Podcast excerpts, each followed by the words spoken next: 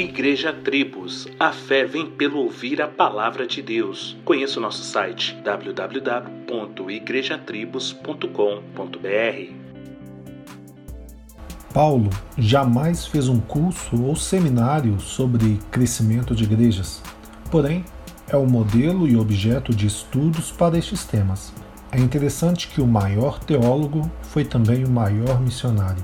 Paulo, que outrora era inimigo e perseguidor da igreja, agora vive por ela e com uma mensagem que transforma corações, sendo o dele o primeiro a ser transformado. É constrangedor e confortante ler Paulo dizendo: Já estou crucificado com Cristo e vivo, não mais eu, mas Cristo vive em mim, e a vida que agora vivo na carne, vivo-a pela fé do Filho de Deus, o qual me amou e se entregou a si mesmo por mim.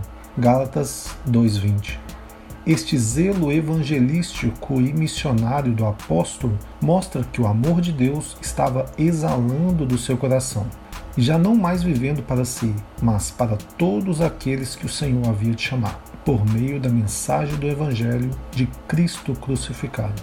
Cursos e seminários podem sim nos ajudar, nos instruir e nos mostrar verdades bíblicas, mas um coração transformado e cheio do Espírito Santo de Deus é o que faz a diferença. Tenha um excelente dia e que Deus te abençoe. Solos Cristos, dele, por ele e para ele.